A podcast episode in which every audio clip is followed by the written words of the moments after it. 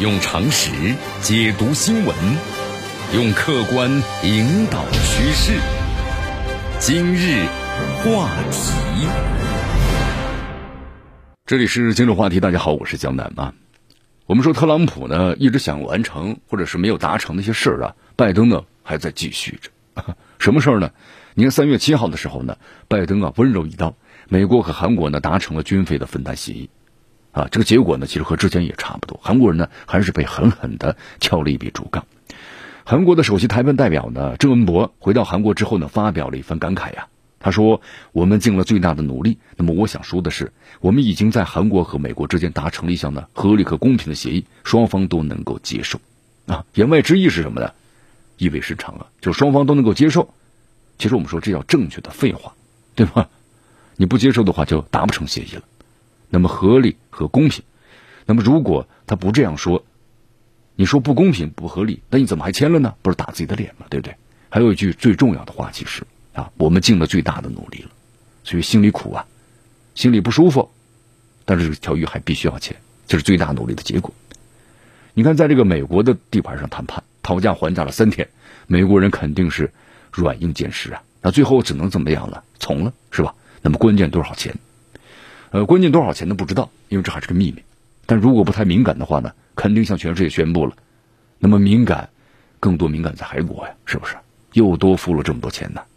郑文博的这句话呢，应该是一种呢，我们说舆论的铺垫。就我们韩国人知道呢，你们都是有意见的啊。但是我真的在美国经历了，这个世界没有对比，对吧？一对比就有伤害，没有对比就没有伤害。你看，在二零一九年之前，韩国每年要为这个。驻韩的美军呢，掏八点三亿的美元，对不对？但特朗普很生气，就说认为你韩国太不够意思了，那么要求签签新的合约。合约从二零二零年算起，在特朗普的大棒之下呢，韩国没办法，那么就是从二零一九年开始啊，临时呢增长百分之八点二，那么一共掏了是九点二三五亿的美元。你看，那接下来的话呢，这个美国、韩国呢就谈下个六年的保护费啊。我们说这个当年呢，就是美国呢在这个韩国驻军。是由这个韩国呢提供这个地盘，就驻地，那么就由美国自己来担负这个军费啊。从后来的话呢，逐年逐年的开始呢，就要求呢，比如说我这边呀产生水电气费啊，对不对？还有这些家属呀，那么都有相应的费用，那么你要再付点啊。后来的话呢，就开始付了几亿美元。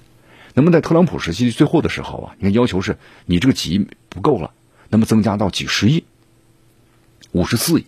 因为现在的话，在这个美国呀，就说你全部的成本大约二十亿美元左右，就在这个呃所有的住在韩国的这个军费，包括呢这个相应的家属，那么所有成本算起来就二十亿左右。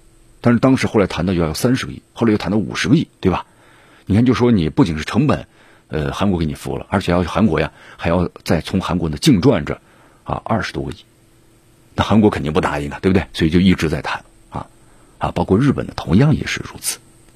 呃，特朗普当时呢勃然大怒，对不对？因为当时就是说，只有这么点哪行啊？就一口气，一句话，五十亿美元。那么韩国都看傻了。我说，你的整个成本算下来的话呢，你就才二十亿美元。你看你现在净赚了三十个亿，那这怎么能行呢？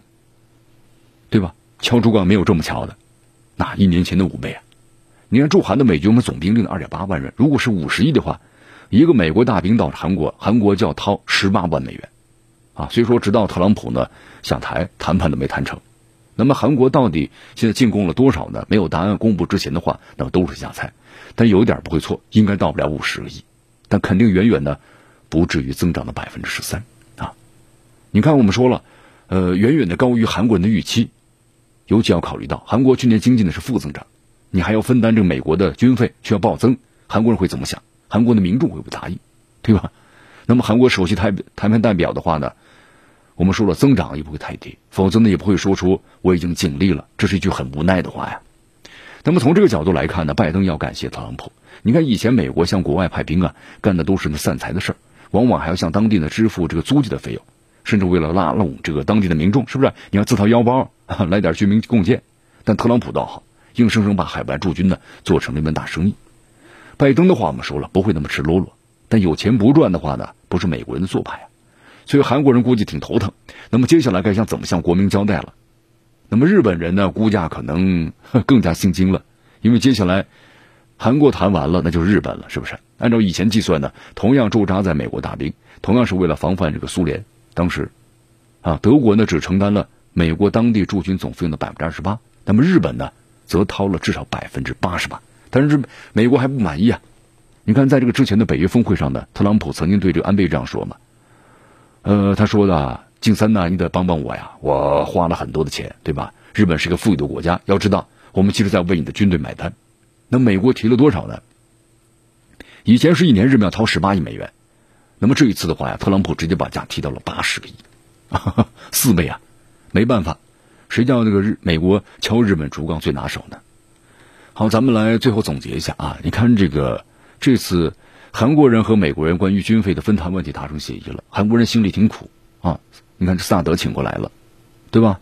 你韩国人可能以为那抱着粗腿的呢，直到这美国的足杠就敲过来了。特朗普呢指着鼻子要，我们说拜登啊挺温柔，但是温柔一刀啊，哪怕你经过韩国的经济再再虚，你不出点血好像还真不行。那么第二呢就要轮到日本了，韩国呢只是我们说美国要小试牛刀，那么大头的话肯定在日本那里。美国人呢狮子大开口，一张嘴就是原来的四倍，那么高利贷都没这么狠，是不是？那么从另一个方面来看，这美国的经济啊，特别是财政方面，那真的是余粮不多了啊，世道呢真的变了。你看这美国的小兄弟就没欲哭无泪啊！你作为带头大哥，一心向前看啊！我又不仅呢出地让他驻军，还要被他狠狠的敲上一笔竹杠。那为什么这个美韩协议签了多少钱死活就不说呢？肯定有猫腻啊，对不对？韩国人也兴趣，美国那边终于交代过去了。但是你话说回来了，你回来之后还跟民众的交代呀？但是韩国国民要知道这个价格的话，可能会百分之百的骂这个韩国政府丧权辱国。那么接下来呢，不排除是另外一场的暴风骤雨。别忘了，在韩国，我们说了，那几乎没有一个总统是善终的。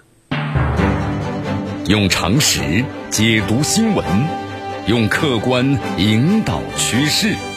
今日话题。